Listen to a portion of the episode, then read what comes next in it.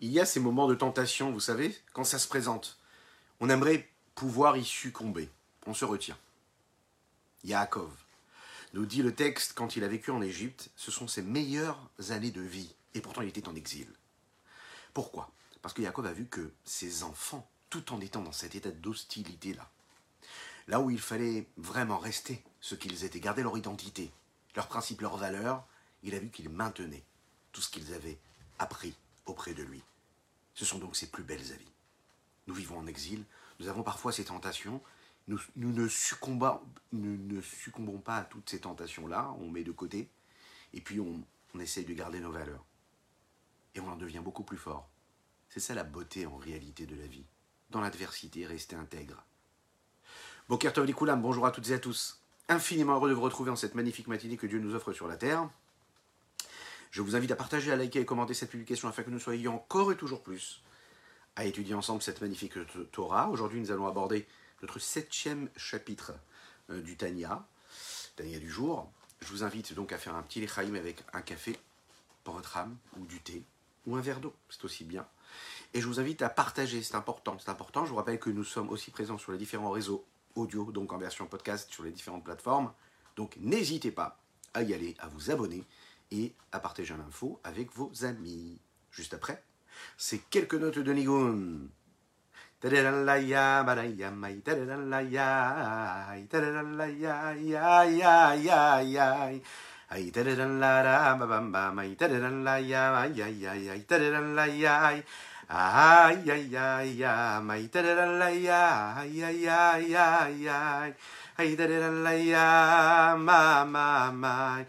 Da da la, yam, ay, ay, yam, ay, da da da la, ya, ay, da da da la, ya, ay, ya, ya, ya, ay, da da da la, ya, ay, da da da la, ya, ay, da da da la, ya, ya, ya, ya, ya, ay, da ya ya ya ma ya tere la la ya tere Ay la ya tere la la ya ay, ya ya ay tere la ay ya ay tere la la ay tere la la ye ma ay ay ya ay tere la la ya Ay da da la la ya ya ya. Ay ay ay ay ya ya ya. Ay da da ay da da la ya ya ya. Ay da da ay da da ya ya ya. da da da la ya ya da ya ya ya ya ay da da la da da da da da ya ya ya da da la ya da da la ya da da ya ya ya ya ay da da la ya bam ba ba ba mai da da la ya ma ya ya mai da la ye ma ya ya ay da da da da la da di dam Ay da da la ya ma ba ba bi ba ba ba. Ay da da la ya ma ma ma. Ay da da la ye ya ya ya. Da da da. Da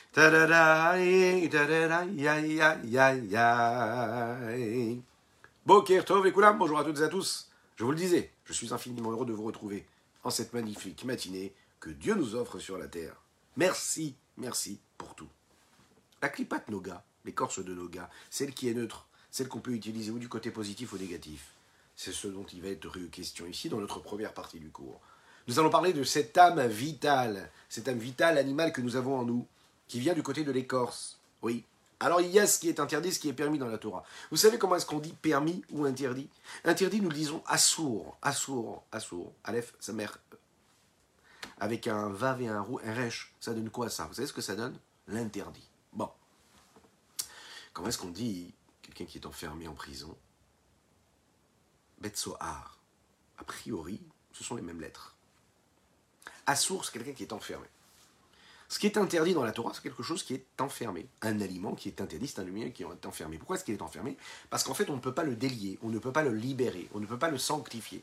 Donc comme nous ne pouvons pas l'élever, le sanctifier, le transformer en quelque chose de positif, nous ne pouvons pas libérer l'étincelle divine qu'il y a à l'intérieur, donc il devient interdit.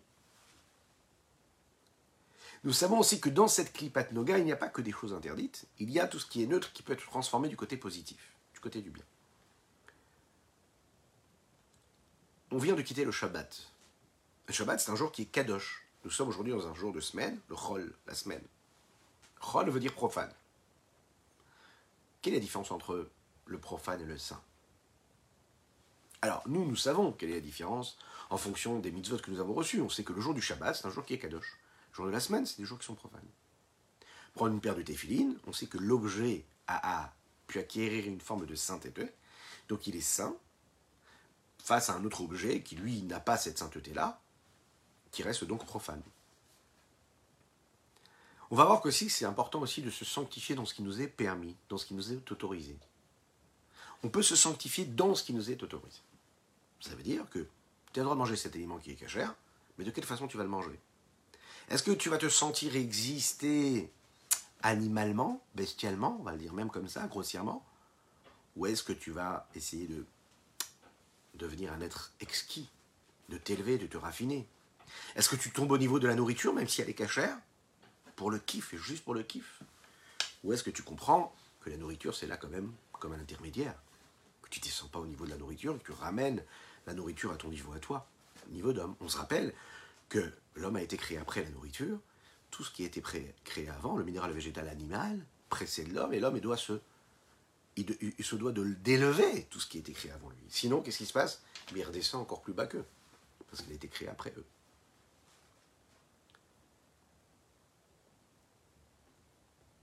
comment savoir qu'est-ce qui fait partie de ce fruit et qu'est-ce qui fait partie de cette écorce qui protège ce fruit? Cette âme vitale que nous appelons l'âme animale, que nous appelons également la nefesh abahamit, achionit, tel qu'il va l'appeler ici le rabbi Zalman, elle a justement cette fonction-là. Si on catégorise un petit peu les objets que nous avons à notre portée, on verra que c'est très facilement possible de ranger chaque élément en fonction de ça, de son appartenance. Prenons un exemple. Un exemple qui viendra par exemple du, bah, de l'animal. Ok Parlons des, animaux. L'animal, nous avons la peau de la bête, nous avons la chair qui peut être faite comme il faut, c'est-à-dire si on a fait la shrita et qu'on peut le consommer. Donc à ce moment-là, ça devient quelque chose de caché. Alors où est-ce qu'on la range? Est-ce qu'on la range du côté de l'impureté, du côté de l'écorce de, de, de Noga qui est constituée du bien et du mal? Où est-ce qu'on la range du côté de la Kdusha C'est assez simple. Je prends des téphilines qui viennent de la peau de la bête, par exemple. ok? Eux sont arrangés du côté de la sainteté, c'est de la sainteté pure. Je prends par exemple un animal qui est pur, c'est pas tout de suite de la Kdusha, ça reste de la clipate noga, puisque c'est neutre. Qu'est-ce que je vais en faire? Et puis il y a ce que nous appelons les animaux impurs, qu'on ne peut pas consommer, qu'on ne peut même pas apporter au Beth en sacrifice, et à ce moment-là, c'est arrangé dans la troisième catégorie, les chaloches, clipotes, les trois écorces de l'impureté totale. Un exemple qui viendrait du végétal. Le végétal, euh, je prends des graines de blé. Et avec ça, je constitue de la matzah. La matzah, c'est quelque chose qui est kadosh. Je n'ai pas de jeter comme ça la matzah, de la poser n'importe comment. Il y a une gdusha. Puisqu'en consommant la matzah pendant Pessah, j'accomplis la mitzvah de manger de la matzah. Donc je range du côté de la sainteté. Maintenant, ce même végétal-là, quand il est, c'est une plante qui est cachère ou un fruit, des légumes cachers, mais que je n'ai pas consommé comme il faut, de la bonne manière, mais ça reste un aliment caché. Où est-ce qu'il est arrangé Du côté de la noga, c'est-à-dire dans cette catégorie-là, qui constituait du bien et du mal. Qu'est-ce que je vais en faire? Je peux la transformer positive ou négative. Et puis nous avons un autre exemple qui peut être donné, là, du côté de la catégorie des trois écorces de l'impureté. C'est la orla. Qu'est-ce que c'est la orla? C'est que je prends un aliment que je n'utilise pas pour ce qu'il faut. Ça veut dire, j'ai pas le droit de consommer par exemple un fruit les trois premières années qui pousse sur cet arbre-là. C'est un arbre nouveau qui a donné des fruits. Pendant trois ans, je n'ai pas le droit de consommer les fruits et la récolte qui vient, qui vient de cet arbre-là. Pendant ces trois années-là, est-ce que c'est un arbre qui est caché? Oui. Est-ce que c'est un fruit qui est caché? Oui, c'est un pommier. La pomme, c'est caché.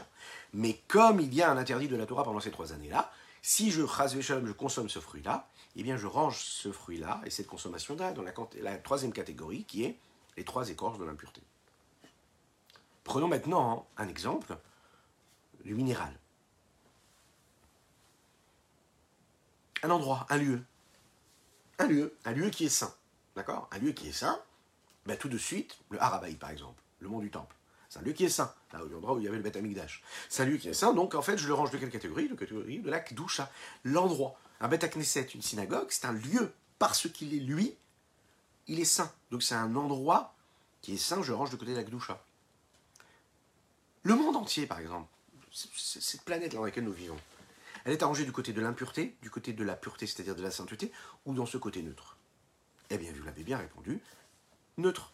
Parce que le monde entier, en fait, lui, il est propre, il n'y a pas de souci. Qu'est-ce qu'on en fait? Est-ce qu'on l'utilise du côté de la sainteté ou du côté de l'impureté? Donc ça reste nos gars neutres. Et puis nous avons tous ces objets-là, minéraux, qui eux sont en réalité de l'impureté la, plus totale. C'est quoi? Ben, Tous les objets qu'on peut utiliser pour faire de l'idolâtrie, par exemple. Tous ces objets d'idolâtrie deviennent impurs. Pourquoi? Parce qu'ils sont les véhicules d'une impureté totale. Donc, ils sont arrangés du côté des trois écorces de l'impureté. Prenons maintenant les actions. Les actions. C'est à on ne peut pas les ranger du côté de l'animal, ni du végétal, ni de l'animal, ni de du minéral, vous l'avez dit. Mais c'est des actes. Alors les actions, elles sont arrangées de quel côté? Sainteté, impureté totale ou neutre? Vous avez bien compris. En effet, si je fais une mitzvah avec cette action, c'est-à-dire que mon acte c'est un acte positif, alors à ce moment-là, il est arrangé du côté de la sainteté. Si je fais quelque chose de négatif, alors il est à côté, il est, interdit, c'est arrangé du, du, côté des trois écorces de l'impureté. Et si c'est un acte qui est permis, alors à ce moment-là, il est arrangé du côté de Noga, neutre.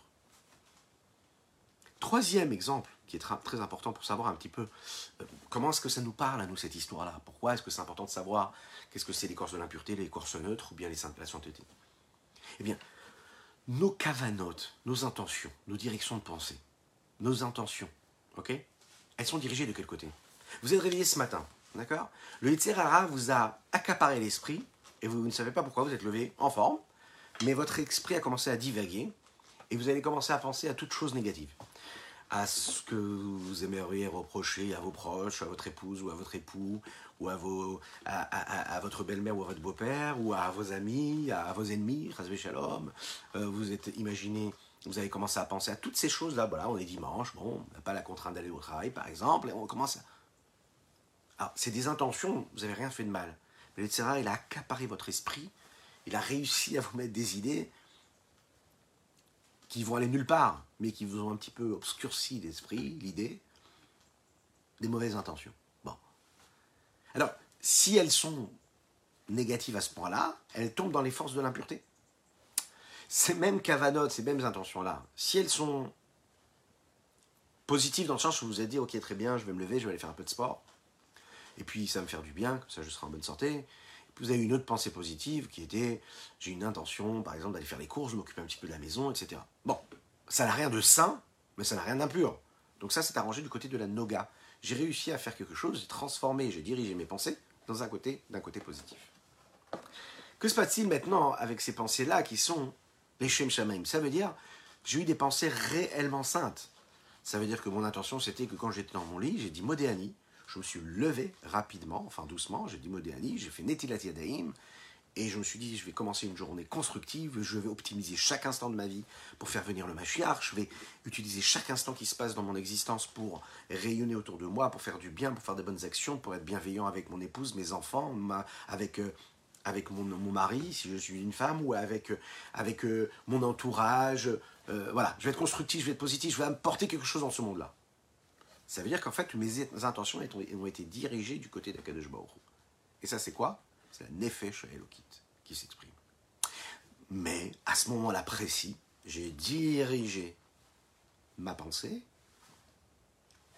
les Shem du côté de la sainteté. On va voir en fait que quand on fait ce long voyage dans notre, notre esprit, dans nos émotions, déjà qu'on apprend à détecter un petit peu ce qui se passe, parce que parfois, on n'est même pas au courant de tout ce qui se passe. On n'est pas au courant qu'en fait, On nourrit ces différents éléments, parfois l'impureté, parfois le, côté neutre, parfois la sainteté, on ne sait même pas. On avance, on vit, comme ça se présente. Le fait de le savoir déjà, ça nous permet un peu de prendre conscience et donc de prendre un peu de recul et donc de donner notre direction à notre vie et de réparer ce qu'il faut réparer. Septième chapitre. Cet âme vitale, animal, qui se trouve dans le peuple juif, qui elle provient de ce côté-là de la clipa, de l'écorce, qui est habillé où ça? Dans le sang de l'homme afin de le faire vivre, faire vivre son corps. Kaniskarliel, comme nous l'avons rappelé dans le premier chapitre du Tanya, et les âmes des animaux, sauvages ou domestiques. Précisément, ceux qui sont pas sauvages mais domestiques, ou bien qui sont sauvages mais qui sont permis à la consommation, donc pas sauvages. Les oiseaux, les poissons purs et permis à la consommation.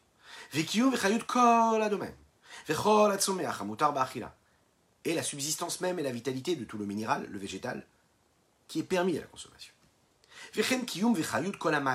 La subsistance et la vitalité, la force que l'homme a et fait entrer dans chaque action. Dibour, parole, ou machachar et pensée, beignane olamazé, dans les sujets de ce monde-là. C'est-à-dire, par exemple, eh bien, l'investissement qu'il met à, à subvenir ses besoins physiques, donc à manger, à boire, par exemple. Les chaim, les chaim, les chaim. Chez Enbain Sadissour, dans lesquels il n'y a pas de côté négatif interdit. Même pas une source, même pas une racine, même pas des dérivés. Que ce soit des interdits de la Torah ou que ce soit des interdits des sages, petit à petit, en fonction des générations qui ont évolué. Le seul problème qu'elles ont, c'est qu'Arak Shinam Neshem Shamaim. Ce ne sont pas des énergies qui sont initiées et engendrées pour Dieu. Mais, et la Retsonago seulement pour la volonté du cœur, de l'homme, par exemple du corps de l'homme, de son plaisir ou de son désir, juste pour le kiff. Je veux manger ce repas-là juste pour le kiff, pas pour prendre de la force, juste pour le plaisir. Bon. C'est cachère, ça va. Mais, mais il y a un mais. Vous allez voir pourquoi. Même si c'est pour le besoin du corps, pour son self-subsistance, ou bien même pour sa vitalité profonde. Et là, chez mais que je consomme cet aliment-là, ou que cet acte que je fais, ou cette pensée que j'ai, ou cette parole que j'ai, ça n'est pas pour Dieu, dirigé pour Dieu, mais pour moi, pour mon propre profit. Il dit Loa dit fait.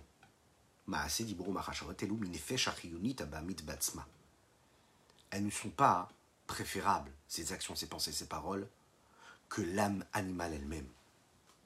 Voilà donc des actes a priori ou des pensées ou des paroles qui étaient a priori propres. Mais comme je ne les ai pas dirigés, dirigés pardon, comme il faut, eh bien je les fais descendre au niveau de l'âme animale elle-même. Rappelle qu'aujourd'hui nous étudions pour la réfoua chez les mâts de Pinchas Ber Ben Yendel, que je me l'envoie une guérison totale ou complète, et complète, euh, dites Amen ve Amen dans les messages, dites-le chez vous à la maison, c'est important. Il vient à kol kacha la kol. Tout ce que nous avons dit un petit peu plus haut. Nishpa venimshach madrigat ashenit chez Beklipot Vesitracha est influencé et provient du deuxième niveau des clipotes des écorces de l'autre côté, c'est-à-dire chez Kliparevit Klipat Noga, c'est celle qui est appelée la quatrième écorce, qui est appelée la Noga. Pourquoi est-ce que c'est appelé Noga? Noga, il faut savoir que Noga, c'est l'expression d'une lumière qui serait affaiblie. Il est là, c'est-à-dire que c'est une énergie qui est permise, parce qu'elle est neutre, mais comme c'est neutre, alors ça n'est pas intense. Une lumière assumée de la sainteté, ça éclaire, ça rayonne.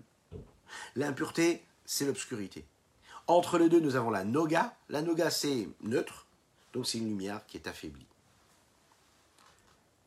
Et où elle se trouve cette, lumière-là? Dans le monde là, dans ce monde-là dans lequel nous vivons. Chez Barolamazé, dans ce monde-là, Nikra Olamasia, qui est appelé le monde de l'action.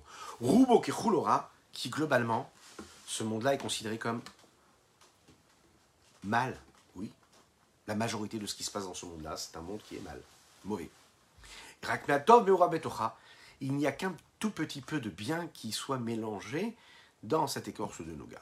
Shemimena, et du peu de bien qu'il y a dans la Noga, dans cette écorce de Noga, là viennent et proviennent donc les traits de caractère, les bonnes mesures, les bonnes, les bonnes, les bons, les, bonnes vertus qu'un homme peut avoir, qui sont dans son âme animale et qu'il y a dans l'âme animale du peuple juif, comme Moshe Bernel, comme il est dit un petit peu plus tôt. Lechaim, lechaim, lechaim.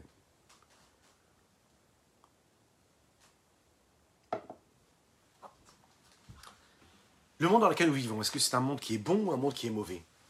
Quelle est la vision que nous devons avoir de cela? La perception. Comment est-ce que nous devons voir les choses? C'est une question centrale qui occupe euh, des hommes de religion, comme des hommes de philosophie, comme des hommes euh, qui profitent du monde tel qu'il se présente à eux. On sait que dans la vie, il y a différents domaines. Euh, le domaine du travail, de l'argent, le domaine du couple, de la famille, le domaine social, le domaine des plaisirs physiques, gustatifs. Il y a le domaine technologique. Il y a les rapports sociaux que nous pouvons avoir. Il y a la culture. Il y a tout ce que le monde peut nous offrir. La question qu'on doit se poser maintenant ici, où est-ce qu'on range tous ces domaines dans lesquels l'homme a la possibilité de se promener et de se servir? Où est-ce que la Torah, où est-ce que la vie d'un juif, elle se situe dans tous ces différents domaines de la vie d'un homme? D'un côté, on sait que pour subsister, pour exister, pour vivre, un homme, il doit vivre dans le monde. Il ne peut pas se séparer du monde. Un homme doit être ancré dans, dans la vie que Dieu nous a offerte. Il doit travailler, il doit fonder une famille, il doit manger, il doit boire, il doit utiliser les technologies qui nous sont offertes. Il doit créer un lien social avec ses semblables. L'homme, en général, on sait, a cette volonté de vivre. Et de vivre bien, de vivre, d'être épanoui, de vivre à 1000%. Oui. Donc automatiquement, l'homme qui est vivant, sans parler de quelqu'un qui est épicurien, ce que le monde lui offre, eh bien, il est bien sûr attiré par cela, et il aura besoin d'avoir un contact avec. Un homme qui vit, c'est un homme qui ne laisse pas ce qui se passe autour de lui se passer sans qu'il ait un avis, qu'il se, qu'il se sente touché par ce qui se passe ou pas. Il a besoin de savoir, il a besoin de ressentir, il a besoin de lui parler. Ça, c'est un homme qui est vivant à 1000%, qui passe pas comme ça au travers, qui vit. Ça, c'est parfait. Le problème, c'est que la vie, elle nous offre tellement de choses dans tellement de domaines. Où est-ce qu'on se situe? Où est-ce qu'on va trouver un équilibre? D'un autre côté, on sait qu'un juif doit être concentré sur quoi? Mais Sur un seul objectif. Quel est l'objectif de chacune et chacun d'entre nous? C'est de nous attacher à Dieu, de diffuser la présence divine ici-bas sur terre, d'accomplir, en accomplissant donc la Torah et les mitzvot. De cette façon, on fait, de ce monde-là un monde meilleur et on permet à Dieu d'exister et de se dévoiler, de sa lumière, de se, de, de se dévoiler.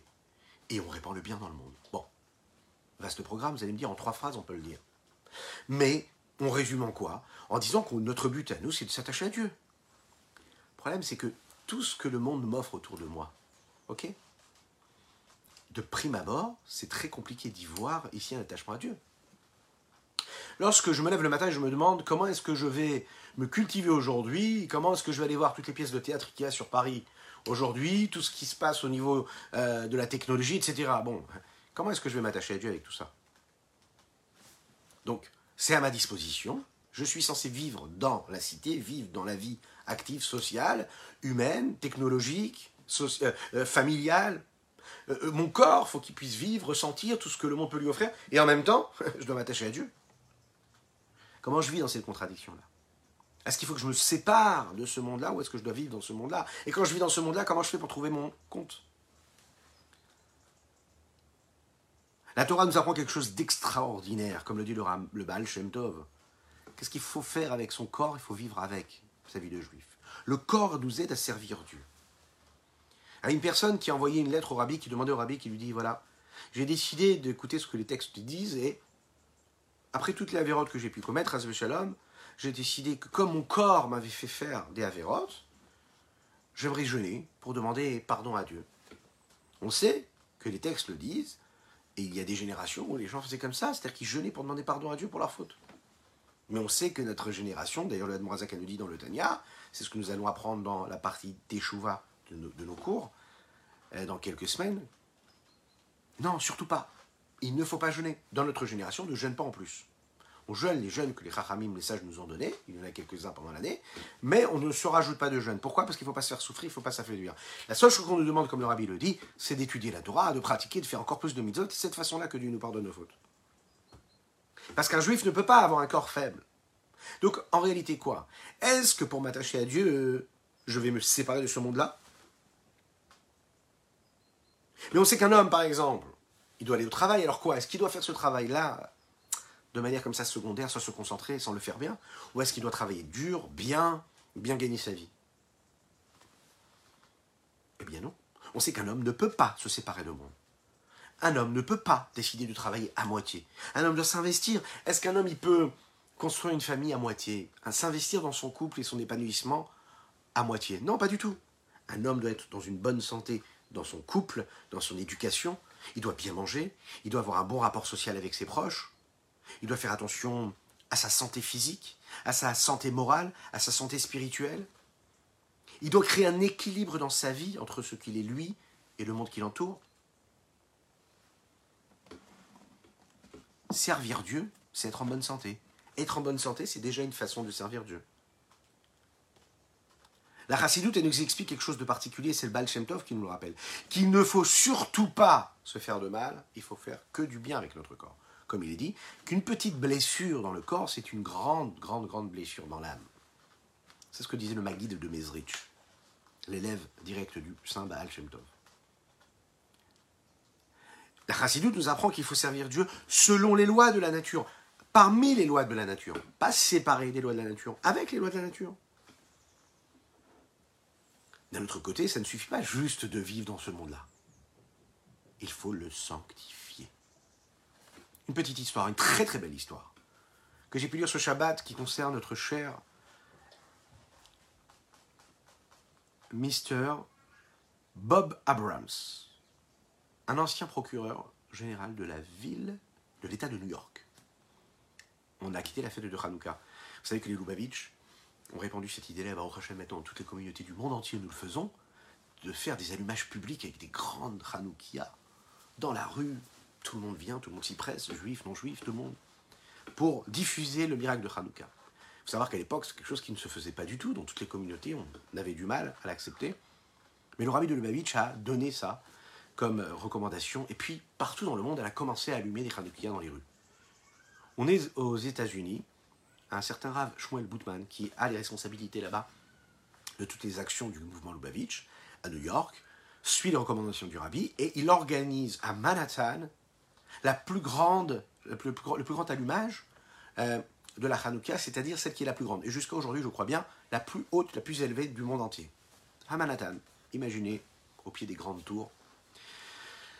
Et donc il organise cela, et quelques jours avant l'allumage de cette Hanoukia-là, le rabbi fait demander par son secrétariat, et le secrétaire appelle ce Rav Boutman en lui disant euh, On vous demande d'inviter cet homme-là qui s'appelle Robert Abrams de l'inviter à venir allumer la Hanoukia. Bien sûr, un juif, qui à l'époque n'était pas du tout procureur général, il était juste petit maire d'un petit quartier de New York. Le Rav est un peu surpris parce qu'on parle quand même de l'allumage à Manhattan. C'est curieux, il pensait vraiment qu'il fallait inviter des gens plus importants, avec des plus grandes responsabilités. Mais il garde dans un coin de sa tête. Et voilà que le secrétaire du rabbi le rappelle encore une fois. N'oubliez pas d'inviter M. Bob Abrams à venir allumer la Hanoukia. Cet homme-là n'était pas du tout pratiquant à cette époque-là. Bon, Raboutman, il se dit, si vraiment le secrétaire du rabbi me le demande encore une fois, c'est que certainement, c'est un ordre qui vient d'en haut et que c'est le rabbi certainement qui veut vraiment. Bon, on accepte. En effet, c'est ce qui va se passer et c'est lui qui va allumer la Hanoukia. Depuis ce jour-là, tous les ans, c'est lui qui sera invité pour allumer. La suite de l'histoire, c'est que cet homme-là va devenir le procureur général de l'État de New York. Et alors quelques années plus tard, les grands responsables de la communauté et de tous ont fait passer des pétitions quelques années plus tard pour reprocher au mouvement Lubavitch d'allumer des Hanoukia dans le monde entier, c'est-à-dire dans les grandes places de la ville, en prétendant, vous connaissez ce principe-là que nous côtoyons aussi ici en France, la séparation de la religion avec l'État. Donc, puisqu'il faut séparer la religion, de l'État, vous n'avez pas à allumer les Hanoukia dans la rue. Et qu'est-ce qui se passe à cette même époque qui est le procureur général, qui est devenu, ce petit maire du quartier de New York, c'est cet homme-là, Bob Abrams. Et vous l'imaginez bien, il a bien sûr intercédé en la faveur du mouvement Lubavitch et du Rabbi, et grâce à cela, on a pu continuer tranquillement à allumer la Hanoukia, et aujourd'hui c'est quelque chose qui est totalement accepté. Mais une histoire dans l'histoire, si vous le voulez bien, parce qu'elle est très très jolie cette histoire. Ce monsieur Abrams n'avait pas d'enfant, quelques années plus tôt. Il se marie, et avec son épouse, un ami à eux leur dit, tu sais, tu vas te marier, ce serait bien d'aller voir le rabbi de Lubavitch à New York, au 770, au quartier de Brooklyn, pour demander une bénédiction. À cette époque-là, le rabbi les accueille, il recevait les personnes, les gens en entrevue. Ils vont rester quasiment une heure. Elle se souvient de cela, elle raconte cette histoire. Elle est rentrée dans cette entrevue-là. Et elle est reçue par le rabbi et elle prend cette bénédiction, cela lui donne beaucoup, beaucoup, beaucoup de force. Ils se marient et ont une petite fille. Cette petite fille-là va grandir et puis ils n'arrivent plus à avoir d'enfants. Les années passent, ils n'ont toujours pas d'enfants. Ils vont voir tous les plus grands médecins du monde. Tout le monde leur dit non, il n'y a pas, possible, pas de possibilité. Ils ont tout essayé, tous les traitements, ça ne peut pas marcher. Bizarrement, bien qu'ils ont un contact avec le rabbi Lubavitch, ils ne se sont jamais dit on va aller demander une bénédiction au rabbi. Ils ne demandent pas de bénédiction au rabbi. Ils ne demandent pas. Chaque année, ils avaient l'habitude d'aller recevoir ce que nous appelle le l'écart. Pendant la fête de Sukkot, le rabbi avait l'habitude de donner un petit morceau de gâteau et il donnait des bénédictions en donnant, ce, distribuant ce morceau de gâteau. Cette dame-là passe devant le rabbi. Elle n'ose même pas parler. Elle ne demande rien du tout. Elle passe et le rabbi lui donne un morceau de l'écart de gâteau et lui souhaite une belle réussite. La dame avance et elle dit et le rabbi me rappelle. Il me demande de revenir. Je rebrouche chemin, je recule de, mes, trois pas et je me retrouve devant lui. Et là, le rabbi lui tend encore un morceau de gâteau et lui dit Ça, c'est pour l'agrandissement de la famille stupéfaite, elle prend le gâteau d'une main tremblante et elle avance, elle dit Amen et elle avance. Écoutez bien, cette femme-là avait, écoutez bien ça, quand elle a reçu cette bénédiction, écoutez bien, vous êtes prêts? 49 ans. Elle a eu un enfant à l'âge de 49 ans. 49. La bénédiction du rabbi. La femme de ce fameux procureur général que le rabbi avait choisi pour allumer la Hanoukia des années auparavant. C'est une histoire magnifique qu'Hachem envoie à Bezrat Hachem, une bonne nouvelle pour tous ceux qui en ont besoin. C'est Dieu qui décide et tout se passe bien. Quoi qu'il en soit, on voit qu'en fait, allumer une Hanoukia dans la rue, transformer le monde dans lequel on vit, en allumant une Hanoukia, c'est faire de ce monde-là un lieu saint. Donc on ne sépare pas la vie juive du monde physique, matériel dans lequel nous vivons. Non, c'est dans la cité, c'est dans la vie. Je suis au travail, mon travail, ça devient quelque chose de sain. Tout ce que Dieu a créé sur terre, il a créé pour son honneur, pour lui, pour sa pour sa sainteté. Donc en fait, notre but à nous, à chacune et chacun d'entre nous, peu importe le jour de la semaine que l'on soit, peu importe l'endroit où on se trouve, peu importe les personnes avec qui on se trouve, on doit se rappeler que notre but à nous, c'est quoi? C'est de faire de ce monde-là un lieu de résidence et un lieu de Dieu pour, que Dieu puisse résider ici-bas. Un lieu de sainteté pour Dieu. Bechol Shlomo le roi Salomon le dit, dans tous tes chemins, dans toutes tes occupations, reconnais Dieu, connais Dieu. Ça veut dire quoi? Ça veut dire que dans tout ce que tu fais, tu dois chercher la présence de Dieu, ou faire vivre Dieu, le laisser s'exprimer. Il n'y a pas de domaine dans lequel tu dis, ah ben non, là, je me mets entre parenthèses, je ne suis plus Chazvé Shalom, le fils d'Hachem. Non, dans tout ce que je fais, je suis un fils d'Hachem, je, suis un, juif qui accomplit la Torah et les mitzvot. Accomplir sa volonté la volonté de Dieu ici-bas sur terre. C'est ça, c'est à chaque moment. Lorsqu'on vit dans un monde où, par exemple, on oublie cela et on se dit non, mais mon lien à la religion, c'est principalement, par exemple, si je mets les tefilines ou si j'allume les bougies de Shabbat et le reste du temps, je vis comme mes semblables. On passe à côté.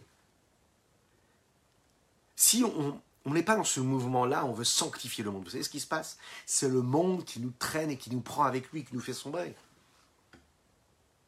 Et on tombe dans la grossièreté, dans la matérialité, dans, dans, dans tout ce qui est éphémère en réalité. En fait, à travers chaque action, chaque décision que nous prenons et que nous avons dans notre vie, La question qu'on devrait se poser, c'est comment faire ce que je vais faire, dire ce que je vais dire, penser à ce à quoi je vais penser, ça me permet d'accomplir la volonté de Dieu.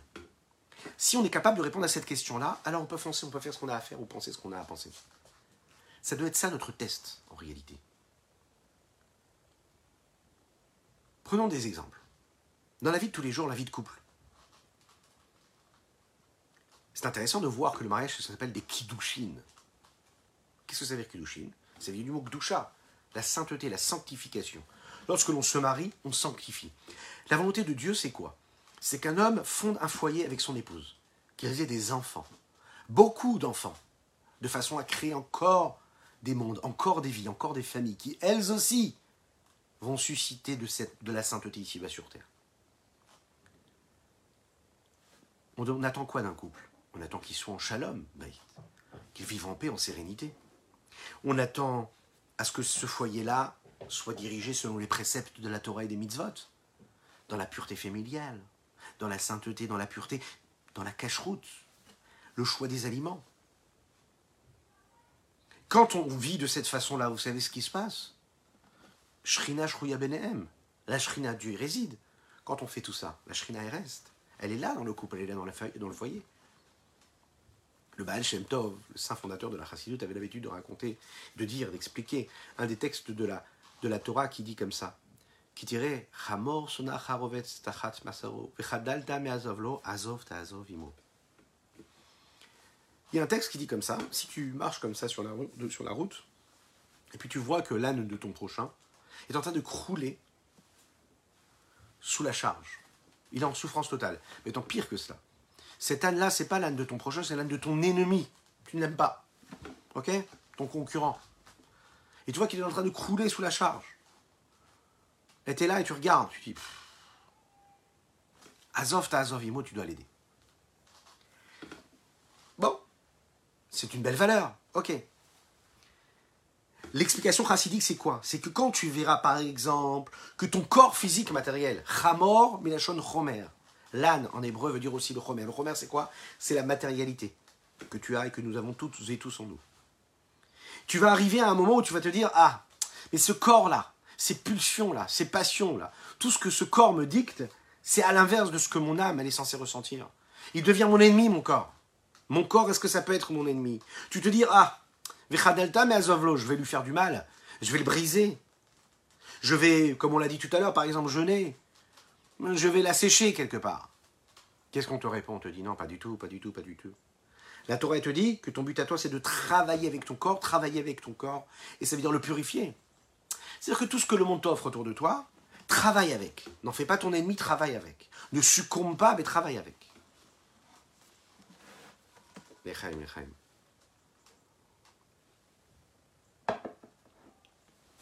Parce que par exemple, on est investi dans le travail. On va au travail. On se concentre au travail tous les jours de la semaine, même le dimanche parfois. Et puis, on est au contact d'éléments, des occupations qui ne sont pas saintes, qui sont profanes ou neutres. Et qu'on décide d'utiliser ces moments de vie en les sanctifiant. Parce qu'on se dit, ce que je fais en réalité, je le fais en fonction de ce que Dieu attend de moi. Je le fais pour accomplir la volonté de Dieu. C'est-à-dire que je me souviens toujours de cette mission que j'ai à accomplir sur Terre. je ne suis pas là juste comme ça, banalement, sans aucune raison. Alors je sanctifie aussi ce que je fais au travail. Par exemple, je vais donner la tzedaka. De cette façon-là, j'élève tout ce que j'ai gagné. Quand par exemple, je vais m'arrêter quelques secondes, je peux être au travail, je vais réciter par cœur un psaume où je vais mettre dans mes oreillettes un super cours de Torah sur Spotify, sur les réseaux. Voilà, vous pouvez travailler en même temps écouter si vous n'avez pas besoin euh, de rester concentré au point d'écouter autre chose. Voilà. Donc vous sanctifiez chaque moment de travail en écoutant, au lieu d'écouter la radio et écouter une émission de débat politique, vous écoutez un cours de Torah. Vous êtes en train d'élever tout ce que vous faites. Vous sanctifiez chaque moment de vie. Vous êtes dans la voiture, vous mettez un cours de Torah. Vous vous arrêtez pour faire la tefila de Mincha en plein milieu du travail. Dieu, il danse avec les anges lorsqu'il voit un homme qui s'arrête de travailler pour prier la tefila de Minra, par exemple. Utiliser la nourriture que l'on va consommer et faire que notre table, ce soit quoi? Un misbéar. Un misbéar. La table d'un homme, d'un foyer juif, c'est un misbéar. C'est comme l'autel sur lequel on a porté les sacrifices. Parce qu'en effet, quand on va à table, c'est un sacrifice. On est en train de prendre notre chair, on la nourrit. Et quand on l'utilise à bon escient, c'est-à-dire qu'après on va prendre cette énergie-là et on va le sanctifier pour Dieu, on va l'élever. C'est comme un misbéach. On a apporté notre chair, oui, à Dieu. On l'a élevé, on l'a sanctifié.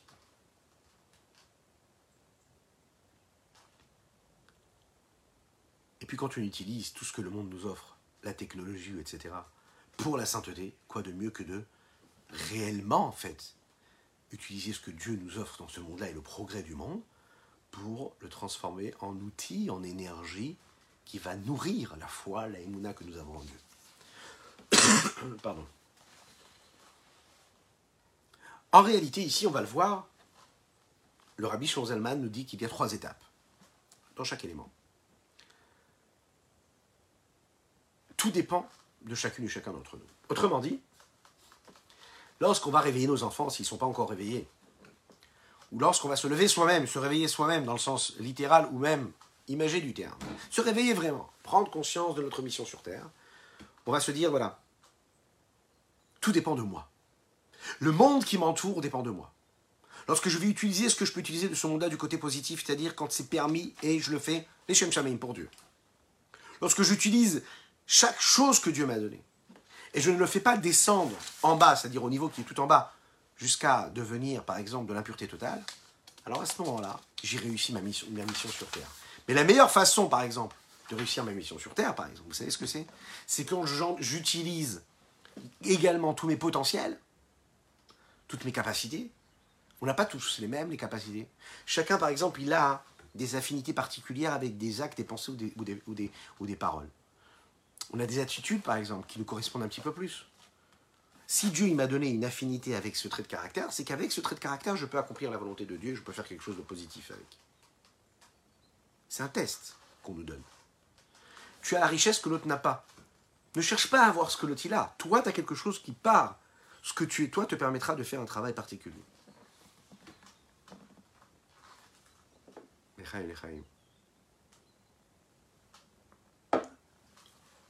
Un très grand peintre, un grand artiste qui s'appelle Baruch Narshon, qui vivait jusqu'à il y a, je crois, même pas encore un an, qui est niftar il n'y a pas longtemps, à Hebron. Baruch Narshon, magnifique. Ce dessinateur-là, Baruch Narshon, c'est un homme qui, à la base, quand il était plus jeune, n'était pas pratiquant. Et il a fait teshuva sur le tard. Pas sur le tard, je dis des bêtises, peut-être sur le dos. En tout cas, il a fait teshuva. Et il a rencontré le rabbi en Yichidut en entrevue. Le rabbi l'a beaucoup encouragé, il lui a dit voilà, il faut que tu développes tes capacités, tes potentiels, investis énormément dans ce que tu sais faire, mais du côté de la, de. C'est-à-dire que maintenant, il faut que tu dessines des objets, il faut que tu dessines des, des événements de sainteté. D'ailleurs, il y a des œuvres extraordinairement belles qui décrivent, que ce soit sur le Teilim, sur les psaumes, sur tous les moments de vie du judaïsme, exceptionnellement beaux. Baruch Narshon. Pourquoi? Parce qu'il faut que tu saches que tu dois sanctifier le monde. Et donc, si tu as un potentiel, tu dois l'utiliser pour sanctifier le monde. Un jour, il est parti à New York avec tous ses dessins, une grande partie de son œuvre, et le rabbi lui a proposé justement de, de faire ce que nous appelons une, une, pas une exposition, une, un vernissage, quoi, pour proposer à toutes les personnes de prendre, de faire connaissance avec ses, ses œuvres. Et on sait que Baruch ses dessins et toutes ses œuvres, elles étaient plutôt abstraites. Et parfois, il dessinait des choses qui étaient très très très jolies, dans lesquelles justement il décrivait vraiment les situations, les objets. Il y a des, peintures qui euh, représentaient par exemple des bougies, la tefila, le désir, la passion, la fougue saine, sainte, spirituelle, une recherche, une quête. Le premier à être venu pour aller voir cette belle exposition, c'était le rabbi Lubavitch lui-même. C'était très très rare, le rabbi ne faisait jamais ça. Et il s'est présenté, il s'est approché. Il a regardé. Il a regardé, et le rabbi a beaucoup considéré cela, c'est-à-dire il a aimé cette approche-là qu'avait ce peintre-là, d'utiliser ses capacités, ses potentiels pour sanctifier le monde, pour montrer la gdoucha, la sainteté qu'il y avait sur terre. Il lui a dit, tu as essayé et tu as réussi à dessiner, à exprimer ce qu'est l'âme juive. Mais sache une chose, que l'âme juive a aussi un corps juif. Et le corps juif, lui aussi, c'est quelque chose de kadosh, de saint. Vous imaginez un petit peu ce que le rabbi dit ici? C'est-à-dire qu'il voit un artiste magnifique qui a réussi à exprimer ce que c'est l'âme d'un juif à travers un dessin, à travers une œuvre. Il lui a dit ça, c'est pas suffisant, il faut aussi exprimer ce que le corps du juif peut être. Imaginez C'est que le rabbi Lubavitch est en train de nous dire ton corps, c'est quelque chose de kadosh que tu dois rendre kadosh. C'est pas juste dans ta tête que tu dois être un bon juif. C'est dans ton corps, dans ton esprit et dans, ton physique, dans le monde dans lequel tu vis.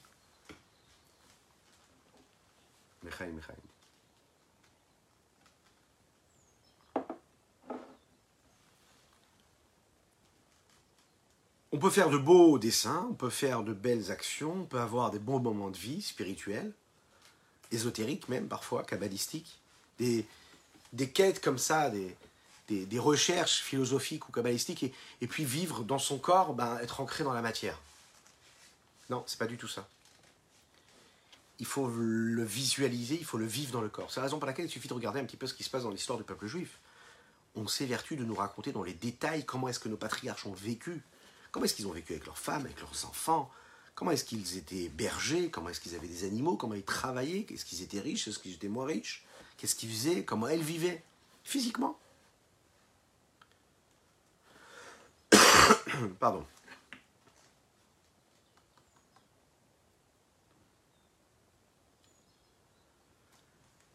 Ce qui nous amène à notre dernier sujet que nous allons aborder ce matin, à savoir Kadesh Atzmecha Bemutarlach. Se sanctifier avec ce qui nous est permis et par ce qui nous est permis. Ce qui est interdit, j'y touche pas, mais ce qui est permis. Alors est-ce que j'ai le droit de le vivre à 100% J'ai le droit de vivre ce moment de vie avec mon corps, ok? J'ai le droit de vivre, la Torah me permet, même elle me recommande. Bon, comment est-ce que je dois l'aborder?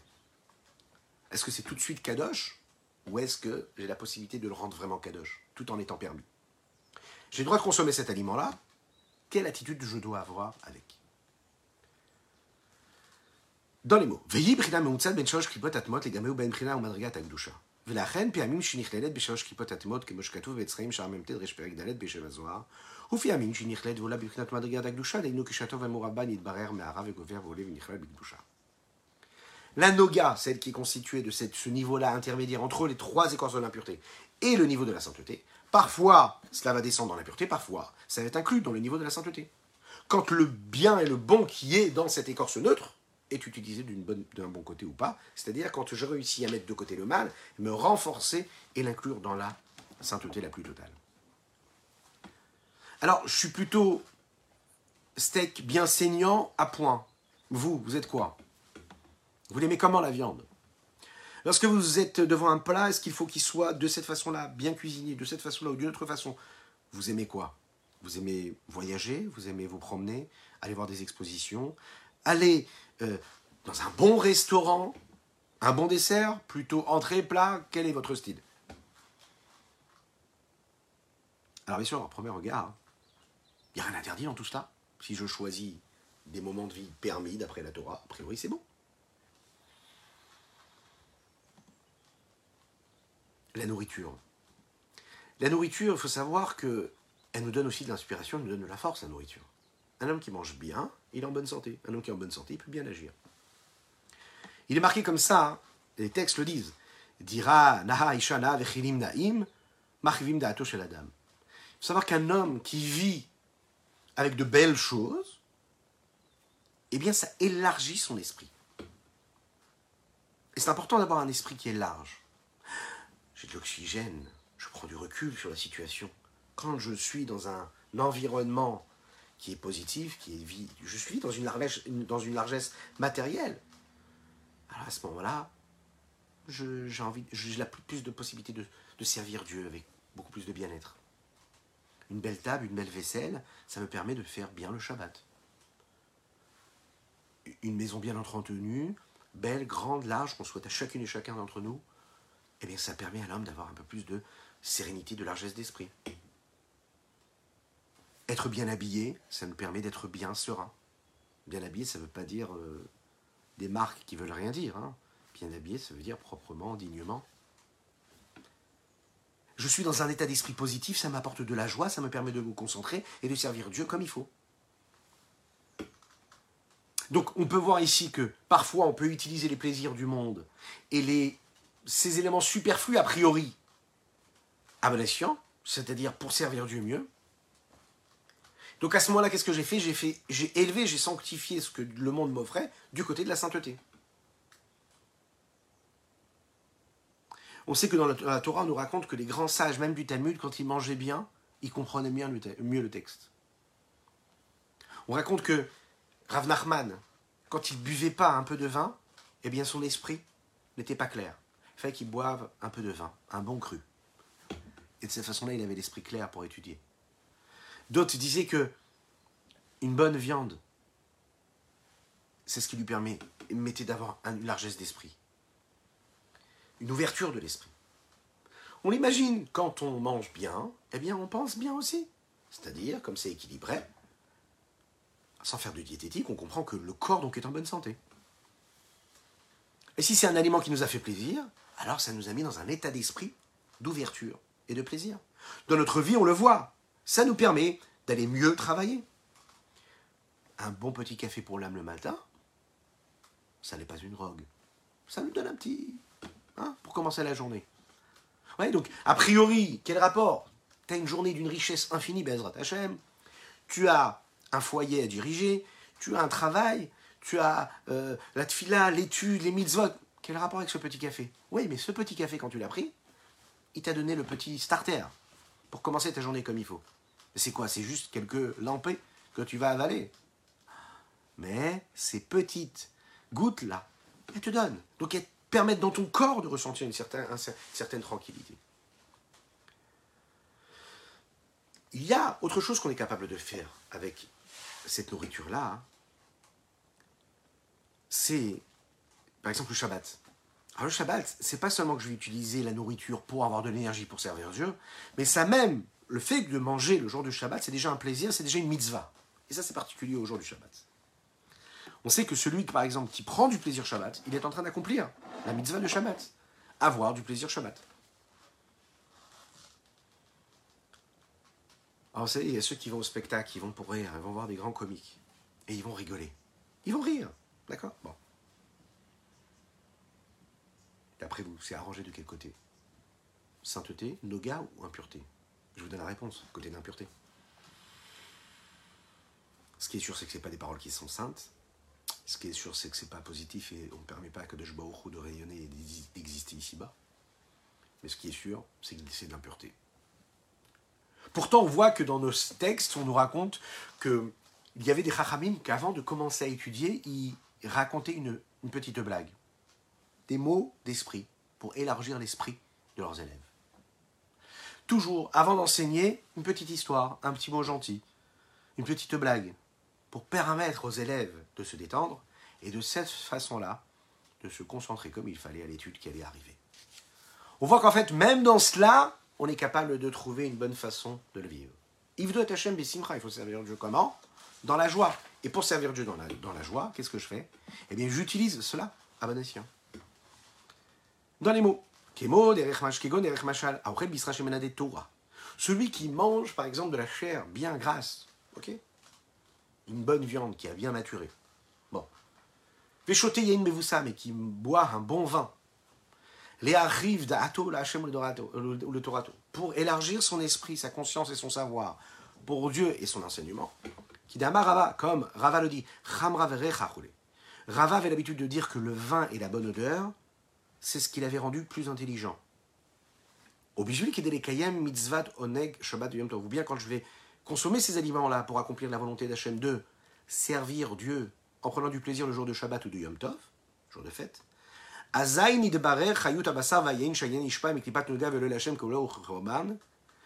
moment-là, se raffine et se détache la vitalité qu'il y avait dans la viande ou dans le vin, qui elle était donc à un niveau de klipat noga, c'est-à-dire une écorce neutre, et s'élève comme une offrande pour Dieu.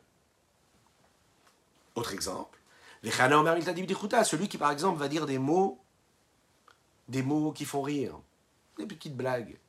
Pourquoi les dato, les boulachem, le torato, vavodato Un mot d'esprit. D'accord?